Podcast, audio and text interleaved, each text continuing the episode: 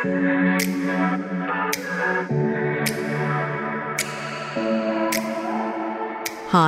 I'm Maria Rampa.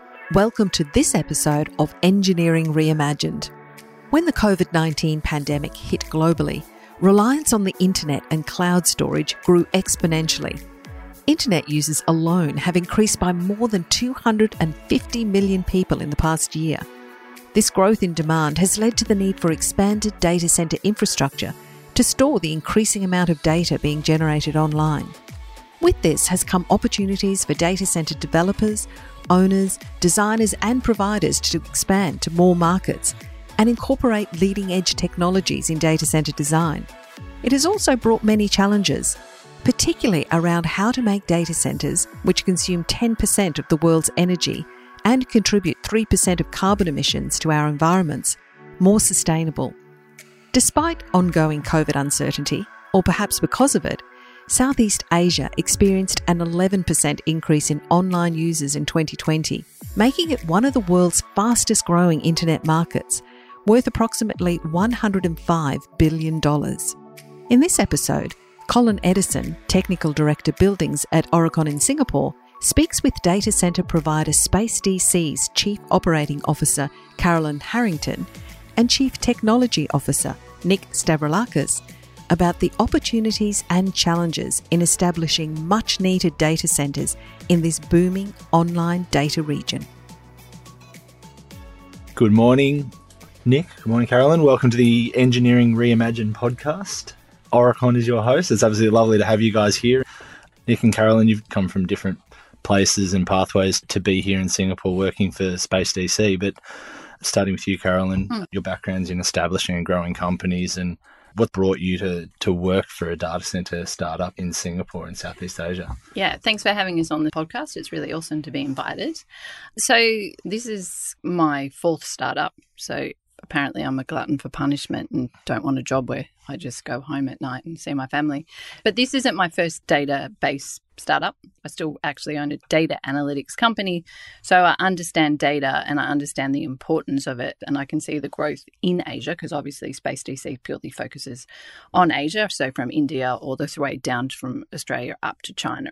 So I understand the growth of data in this region. And I could see it as a really good opportunity and a great way to move to Asia and use my skills in startups and also my knowledge of data and the growth. And it was just a really exciting time because you could see the industry was about to take off even before COVID. Nick, as a, as a fellow mechanical engineer, good stuff for a start. You've come from a background in consulting and working across a range of sectors transport, health, education, commercial, and and obviously data centers as a, as a consultant. What inspired you to take the leap onto the exciting world of data centers from the client side and here in Singapore? It was just really good opportunity, really. So data centers was kind of my favorite type of engineering, really. So having the opportunity to come here and focus solely on building data centers. And as far as an engineering role goes, it's big toys, isn't it? Like big generators, big power. So, from an engineering perspective, it's a great role. And then just to come to Asia, broaden the horizons a little bit rather than just working in Melbourne forever. And then take that rather than working for someone else, being able to drive our own destiny and build the data centers that we want to build that make a difference. Carolyn, COVID 19 pandemics had a, a pretty major impact on data centers, data services, everything to do with living virtually. Yeah. And, you know, this also rolls into virtual meetings, you know, Teams meetings, Zoom meetings, shopping online, streaming services, which of which I spend way too much money on annually, I must admit, on sports and entertainment streaming. But it's such a huge part of our you lifestyle. Need to let the, you need to let the AFL go. When you move countries, just move on, Colin. yeah, so it's a huge part of everyone's life. It was a part of everyone's life, but now it is a central part of everyone's mm. life. So, what impact do you think that's had on the market and the demand with your customers and with your own strategies in Asia? So, as I uh, touched on before, Asia was going to grow anyway, right? When you look at the population, all the population was within Asia. So, you were already having an exceptional growth path without this. Also, there was 5G was always coming. Then you've got an incredible amount of really young children coming online. So, it was always going to happen. And then you had COVID. So, do people really have a complete understanding of what the impact of COVID on what was already going to happen? I don't think many people know, right? I think we're all guesstimating, but I do think, and we all know, it expedited that requirement. Being uh, most impactful, though, for the cloud players, because in Asia, a lot of the companies and so forth were using old proprietary software, legacy software. So you're looking at the cloud players going, oh, their growth was always going to be here, but COVID meant that they all had to go to online or else because everyone had to work from home. No one can do face to face. We've just seen what's happened in India. We've just seen what's happened in um, Indonesia, the, the massive lockdown. So I think the real thing that we've seen is a greater increase in B2B opportunities and a growth there, then also consumerism. But I think the biggest growth has been in cloud. When you look at things like Zoom, it's absolutely exponential. And the number of internet users coming online, you're looking at an extra 320 million people have come online. And then you're looking at the services then that you need to create for them to um, be able to use that. But it's it's just been a massive growth, and it will continue. And I think the hyperscalers and the people that use our services, they can't predict it and they have to look at it every three months because they can't actually forecast the growth. And they're all scrambling and trying to predict how it will work. And then you've got the lockdown, and then they've now worked out that you can't just set up in Singapore. You need to go all through Asia. And then how do they do that? And how many data center operators are there in the emerging countries as well for them to actually put their clouds in? Yeah. So it's it's been huge growth, but also opportunity, but also challenges. So we're obviously based in Singapore. We're working mm-hmm. regionally based on what's happened with COVID, but even prior to that, where were the hotspots and where are the current hotspots? Which countries and, and even regions within those countries do you see as being, you know, huge growth potential for, for space DC and also for, for the data center industry at large? So Darren Hawkins, who is the CEO of Space DC, it was his brainchild back in 2017. He actually used to run and own a company called Area 3. I think it's very well known in Australia. It's just got funding purely because of their focus and specialism on data centers.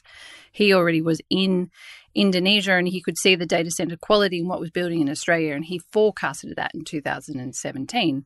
And he's like, I think that's where we need to go everyone thought he was crazy, right? Mm. And so when we first started, the demand was naturally within Singapore and it was in Hong Kong and it was in Japan, right? Japan's always going to have massive demands.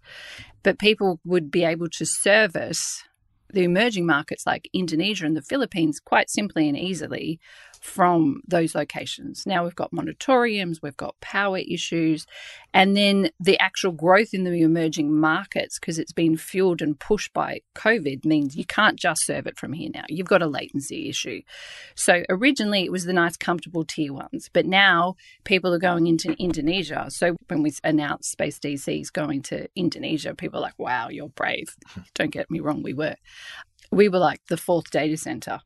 Now there's 16. So the growth and the opportunity that you're now seeing is exploding all the way through Asia. And as I touched on before, do you have the quality data centers in the emerging markets? Because you can't just put it in those tier one cities. And the types of customers will vary based on the countries. And, and Indonesia, where it's a apparently hundreds of millions of smartphones are being used, and oh, you know they're and, just and yeah. people have don't just have one; they have multiple, right? Jakarta's now. Where's the next part of the world? Where do you think a lot of that investment will start to go after after Indonesia?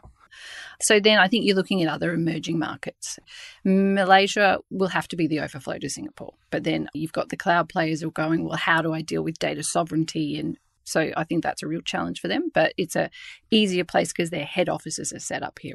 But I still think they'll have challenges around that. Then you've got the Philippines, it's the next biggest population growth after Indonesia in terms of coming online. And then Korea is a really untapped market. And I think it's solely owned by the Koreans, and you've got the Korean telecoms. So it'll be trying to get in there and pry the land and the opportunity out of the Koreans' hands.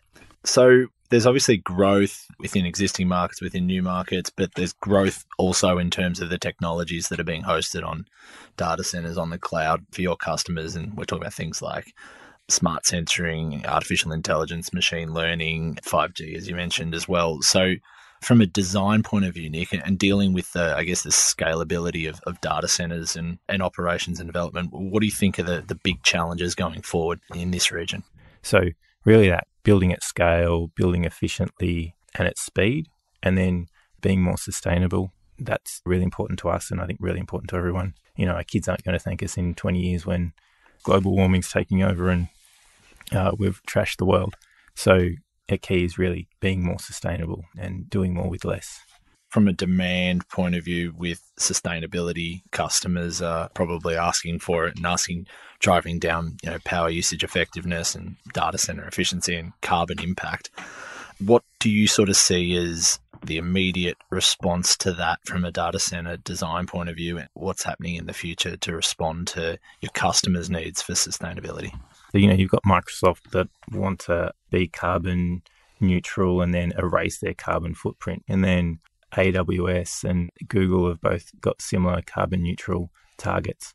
So I think it's really great that those guys are driving the market and helping make that the standard. And then making sure that we've got green power. So when we develop a site, it's key to make sure that we can get green power to the site, help our customers with that with the green power and you're working in a lot of emerging markets where the availability of sustainable power and maybe the appetite for sustainability that we all kind of almost take for granted living in, in Singapore and coming from Australia. But how do you deal with the challenge in a emerging market with trying to bring in what is effectively a first world sustainability strategy? It's interesting. So some people very much care about the environment and care about being green. Others are a little bit more price driven. So I think it's a balance there always. But at the end of the day, you have a more efficient building and a more efficient site and a lower PUE, regardless of whether there's that green ambition from the customer. Uh, you know, a lower PE means less energy usage, so less cost for them at the end of the day. So it addresses both the cost and the green factor. So looking at our transition fuel that we use in Jakarta. We have gas generators and we can do cogeneration. That interim step whereby there's not enough green power in the grid, it's not accessible.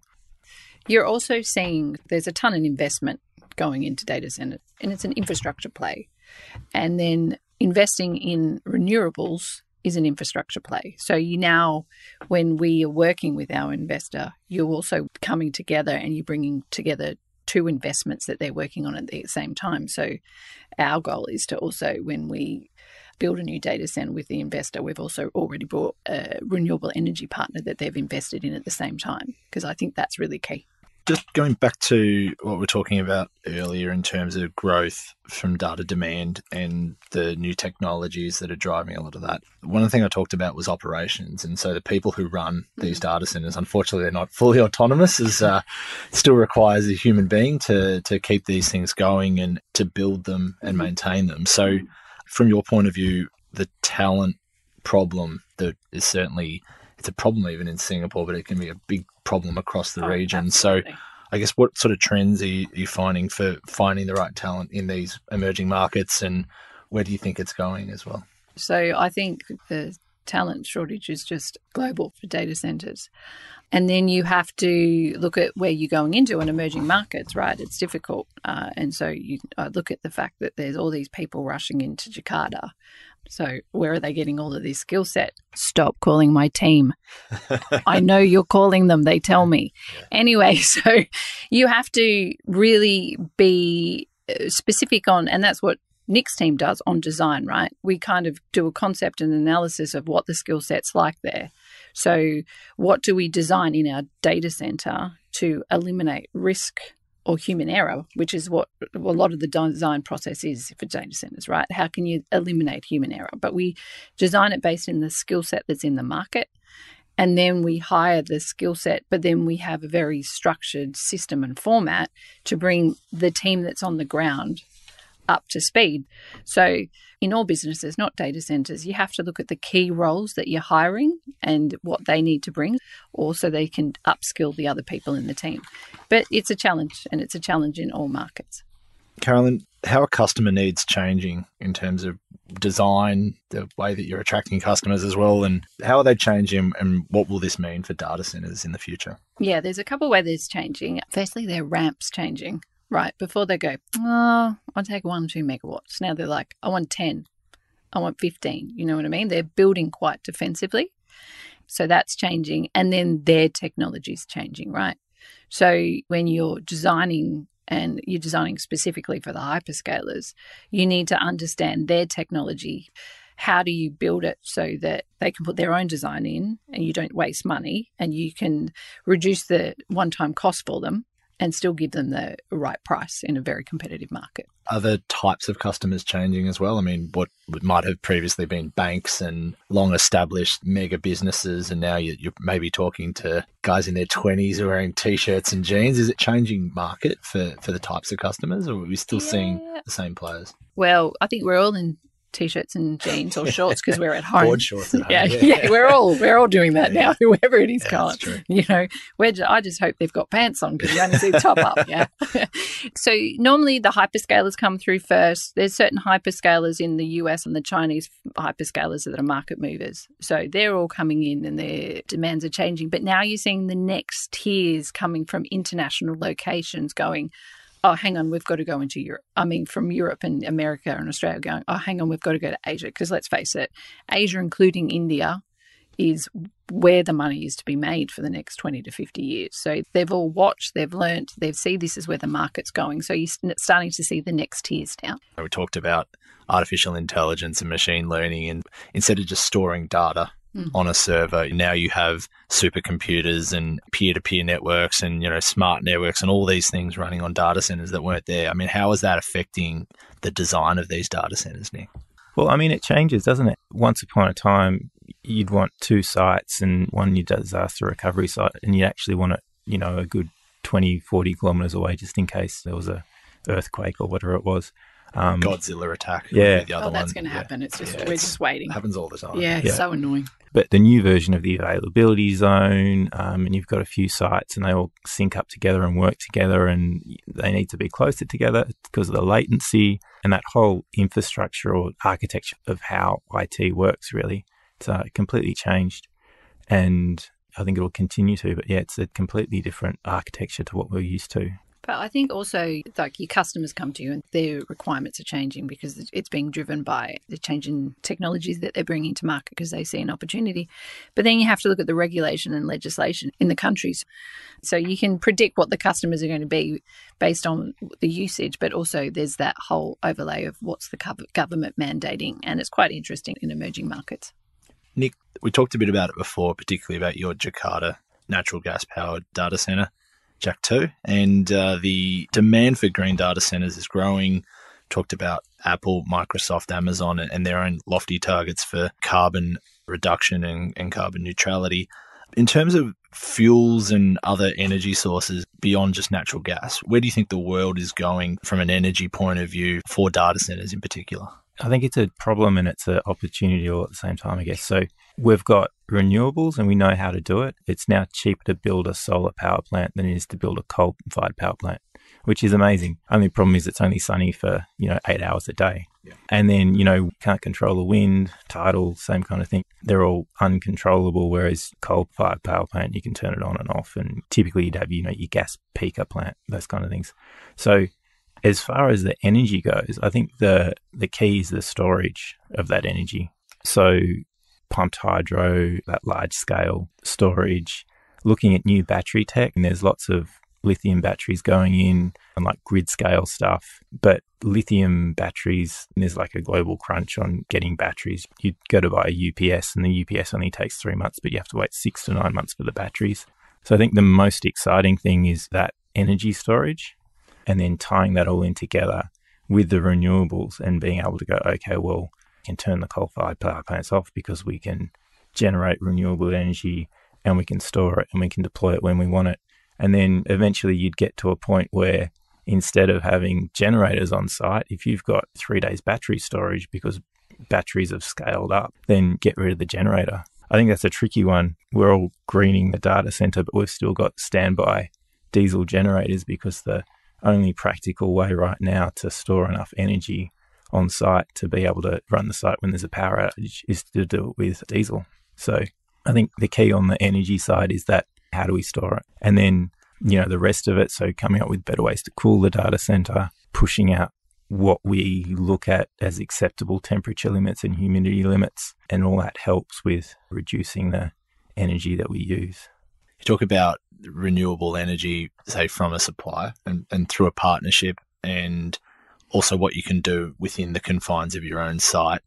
Where do you think the trend will go for data center operators? Because a, a data center is often a very self reliant building, and that if the power's out, doesn't matter, we've got our own Yeah. thing on site. So, from a renewable point of view, do you think the trend will be more of that, say, battery storage and maybe the renewable type things, so solar and all these things will be on site? Or do you think there'll be more trust in those partnerships to have that energy storage, renewable energy offsite, and you're just effectively still getting an electrical power connection?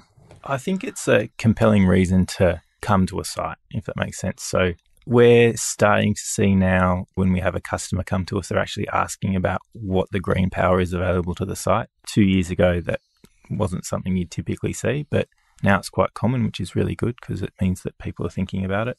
So I think to be able to both have partnerships and be able to bring green power to site, but also being able to have some storage on site. And if you can double it up, if you can go, all right, well, here's my energy storage solution, which means that you're always running on renewables, you're not running on coal overnight. And if it then doubles up with your energy storage, if there's a, a grid outage, you know, it just makes sense. Again, if you can kill two birds with one stone, you're doing more with less and it's better for everyone.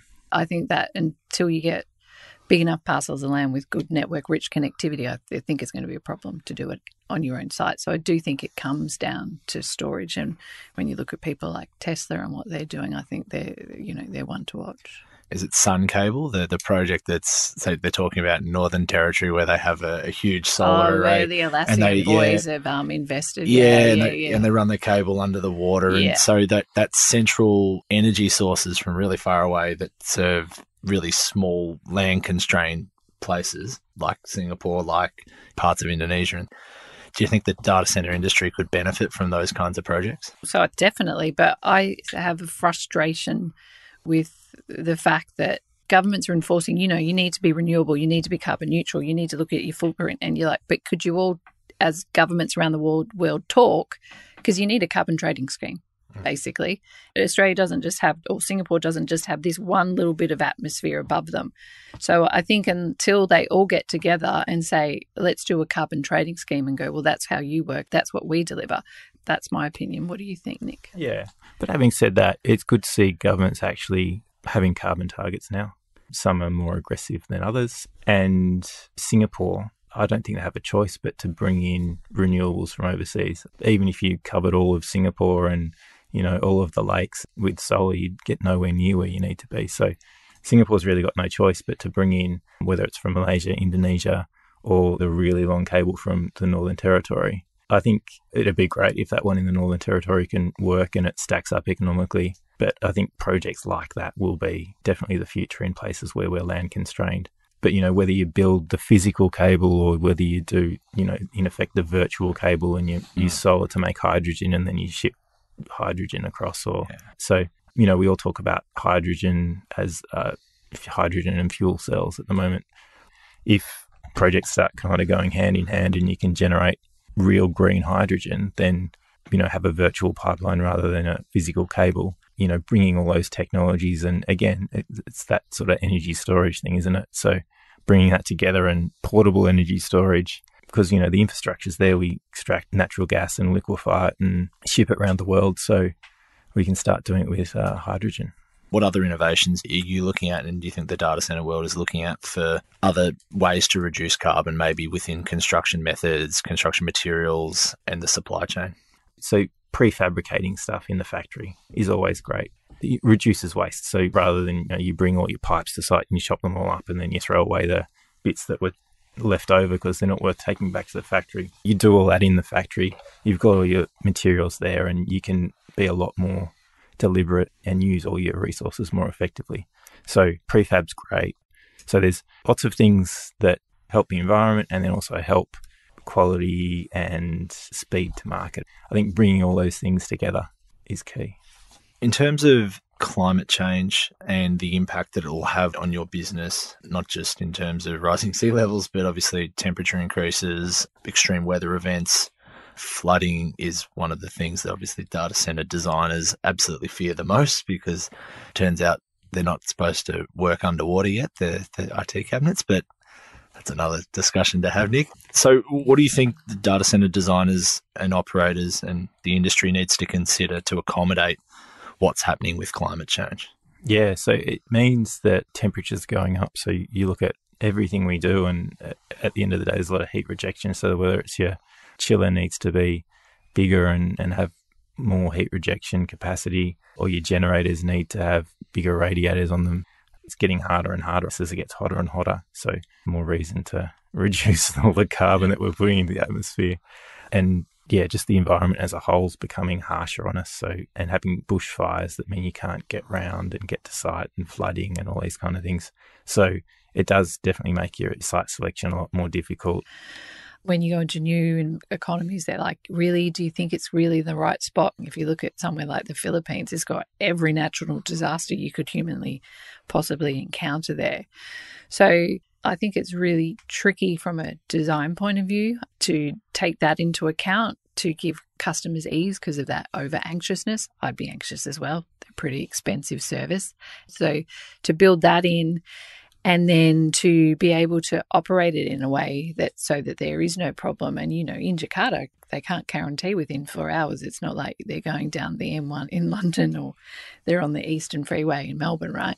Then that goes back to design. How much fuel do we have on there? You've got massive emergency response things that you need to do there. It's really tricky, and that's why site selection is so difficult in the regions like Asia, and it's that's constraining the industry as well because we can't build enough for the appetite. In terms of innovation in our sector, and, and not just in design, but in operations and sales, there's a bunch of ways we can bring innovation to what we're doing. But mm. how important do you think engineers are in bringing innovation to our sector? Oh, absolutely. So obviously, I don't do any of the build and so forth. That's all Nick's baby and that's all his talent that he brings to the table. But obviously, then I've got the customers and I've got the account management and so forth. And it's tricky because I always say when you move to London, you want to pay a pound and you want to live in Buckingham Palace, right? So sometimes when you're dealing with your customers, they want to live in Buckingham Palace and pay a pound. So there's always that tension or that back and forth between sales and ops and the design team. So it's really put back on the engineers to be able to be really innovative and solve that problem with a lesser number of how much they spend on megawatts because we're being squeezed at the pricing side to, to, reduce the price per kilowatt. So I think engineers are definitely key to the success of data centers. Boys, you can pay me later. but uh, I think as engineers, we like to not necessarily gold plate, but we do like to make sure everything's robust and sometimes over engineer. So really the trick is getting the the design right and the engineering right and innovating where it makes a difference and making sure that the money that we do spend we're getting good value. And I think that's the trick and that's what makes a really good engineer is those that can look at the problem, you know, be efficient with what they're doing and then focus on what gives value. And again that goes you know, hand in hand with sustainability as well, because if we can be more efficient on materials and costs, it's less resources that we're using. So it helps everyone. It helps the bottom line. It helps the environment. It helps everybody. And that also comes down to operating, right? So the engineers, you know, I go, you've got this much budget, guys. What are you going to do? So they have the same balancing act that you do at the build side of what do we need to fix or what do we need to spend money on? But let's not over engineer because there is a how do i get rid of that risk risk risk? But after a while does that add value right? So it is a balancing act and that's where you're seeing the innovation from design and operations coming through to balance. And i think there's from a data and analytics and as a piece of innovation in itself I think gone are the days of you go, oh, well, the bearings on that chiller need to get replaced every X hours or X years. And you're actually looking at the performance of the machine and yeah. monitoring all the stats of it. And you can predict when something needs to be replaced rather than just replacing it because it, you know, has to get done every two years. So again, you can predict if something's going to fail early and then you can prevent that failure. And then if something's going to last three years instead of two, then you've again delayed that. So looking at both the innovation on both what we build and design, but then also how we monitor and collect data and analyze it, and then tie it together with the operations and the maintenance. That's a big piece of innovation that gets sometimes forgotten. A successful engineer these days is, you know, somebody, as you say, who can understand the importance of data, analyze data, use that to make intelligent decisions, but also be able to utilize, you know, whether it's programming skills and other things that are changing the way that an engineer works in this industry. It's not just a matter of picking up a local code and designing something the same as last time. So, like from your point of view, what, what are you looking for? Like the type of engineer that will help your business grow? Looking at the new crop of graduates, they're a lot more tech savvy and you know, you give them a problem and instead of just solving the problem by working it out, they're like, "Oh, I made this spreadsheet and it just does it now." You know, or "Oh, I coded this thing in Revit and you tell it how much air you need and it sizes all the ductwork for you or it sizes all the cables for you. How important do you think diversity is in our sector and as an accomplished woman entrepreneur yourself, Carolyn? And bless you, Colin. I'm just reading off the sheet. Yeah, thanks. I retract everything I said about engineers before. They're useless. You should all be fired. Anyway, Colin, what no, were you going to ask? seriously, uh, you know, it's a it's a very look. We'll be honest, it's a very male dominated industry. you Is know. it? I haven't It's, noticed. uh, it's good yeah, of you to, to say yeah. so. Ooh, But that's a shock. what do you think we need to do to strengthen diversity? And, and personally, you, cannot have innovation without diversity of thought, and, and that comes with diversity of people. But Yeah. what do you think we can do to strengthen that diversity and inclusion in this industry?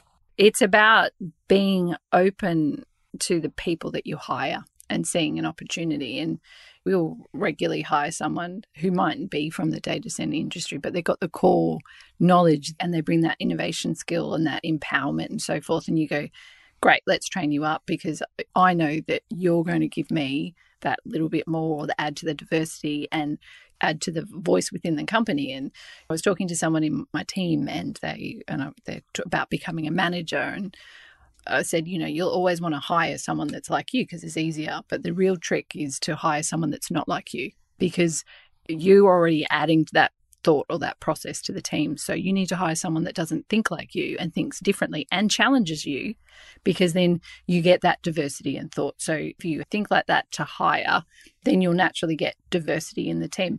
And that's someone as a manager just becoming comfortable with having to have difficult conversations or challenging themselves in the way that they think and talk and listening listening to their team member because you hire people so you can get home to your family at night right not so you can tell them what to do But that's one of the great things about Singapore and Asia as a whole, looking at all the different cultures that are all together, both in Singapore and then, you know, if you're building and running a data center in Jakarta, it's great to interact and get their thoughts and work out how they work and, and learn from them and they learn from you. and so you've got to really value your people and create a great culture and have that diversity and welcome diversity because then everyone's empowered to basically just do their job Do you think the future is more centralized or decentralized when it comes to data centers? Will we see more and more things going on the cloud, or do you think there'll be a point where it tips over and we go back towards more of a the old server rack in your office and the big hard drive under your uh, under your TV or whatever? Like, which do you, do you think there'll be a point, or do you think it will just exponentially grow? I think everyone goes, I'm going to put everything in the cloud. I think there's going to be a natural, hang on, I need a hybrid, I need private, and I need um, cloud players. But I think it will still be serviced in a data center, the hybrid and private, but it's going to be serviced by companies like AWS. If you look at their mm. new Outpost product, which is you can go online and you go, I want to buy a rack from you and I want this much ISP, like bandwidth. Mm. And then it's like Amazon for your groceries. I think that's why Amazon's doing it. They're predicting there's going to be a movement back to more, I've got to need my own private servers. But I still think that instead of just, I'm going to share service and just take a bit of a rack, I think it's going back to that. But I, I, I see that Amazon's already predicted that. Yeah. But then I think cloud is going to be more distributed. So, you know, you looked at, you know, now we've got a lot of capacity in Singapore servicing all of Asia. So it'll be a lot of cloud, but the cloud will move into the country that it's in. And then latency becomes more and more important as well. So there's going to be that growth of stuff at the edge as well. So I think it's all going to grow and it's going to be that hybrid that we're talking about. The technology to operate the data center has AI, has a long way to go, right? And robots and everything coming in because skill shortage is going to be a problem and errors, human errors, most of the issues. SLAs are brutal. So I think that will be a massive disruptor too. One final question for both of you. Uh-huh. Final thought. Nick, what will the future look like for data centers? I think everything's changing so quickly. I think it's going to be something we haven't thought of. I think it, it's all about energy, energy storage, uh, efficiency, and then adapting to meet the needs of the tech that's going in. You know, we've talked probably more about the data center and the building and not so much about what goes into it. So, looking at the evolution of servers and water cooling and all these kind of things. So, I think the future is unknown but exciting. Carolyn, from your point of view, and, and maybe adding on to that, what do you think are the big disruptors for the future of data centers as well? I think the disruptors that we haven't seen are probably the next generation coming through and what they're going to bring and the innovation they're going to bring to it, right? And I think that we're going to be blown away by the technology that they bring to the design of the building and to the running and the efficiency of the building. But I also think something that also should be considered is the systems and the processes that they give you to actually automate and make that designing better and efficient. If you look at Revit or CAD or the architectural world, it was quite, yeah, you just do this. And now with the graduates come out and what they do with the actual software and drive it and make it more efficient and more scalable and so forth. So I think there's a lot of tools that will come out software wise to help disrupt and drive the innovation as well that we haven't considered and we haven't seen. But I think also you'll look to the cloud players. So, data centers, at the end of the day, we can only make them as efficient as we can. It then comes back to the cloud players of how efficient is your technology? How efficiency are the servers that you bring into the data center? Because it's not just us, it's also our customers. And I think there'll be a disruption about how data center becomes more of a partnership together with their cloud players because eventually I don't think you can build in isolation and hope you get it and hope your cloud player comes in. I think the disruption is also going to be how do those two industries merge together because you, they can't be done in isolation for such a long period of time. I'd like to thank you both very much for your time and your fantastic insights uh, into the data center world and, and, where we're going. And I think it's been a really fun and interesting conversation, and uh, hopefully everyone listening has enjoyed it as much as I have. Well, thanks for having us. Thanks for having it. It was Anytime. great to come on. Always a pleasure to work with Aurecon. I hope you enjoyed this episode of Engineering Reimagined. It certainly provided an insight into what's ahead for data centres in Asia and across the world. We'd love to hear your feedback about this episode and our podcast series as a whole. So why not write us a review and tell us about the topics you'd like to hear about in the future? You can subscribe to Engineering Reimagined on Spotify or Apple and follow Aurecon on social for updates. Until next time, thanks for listening.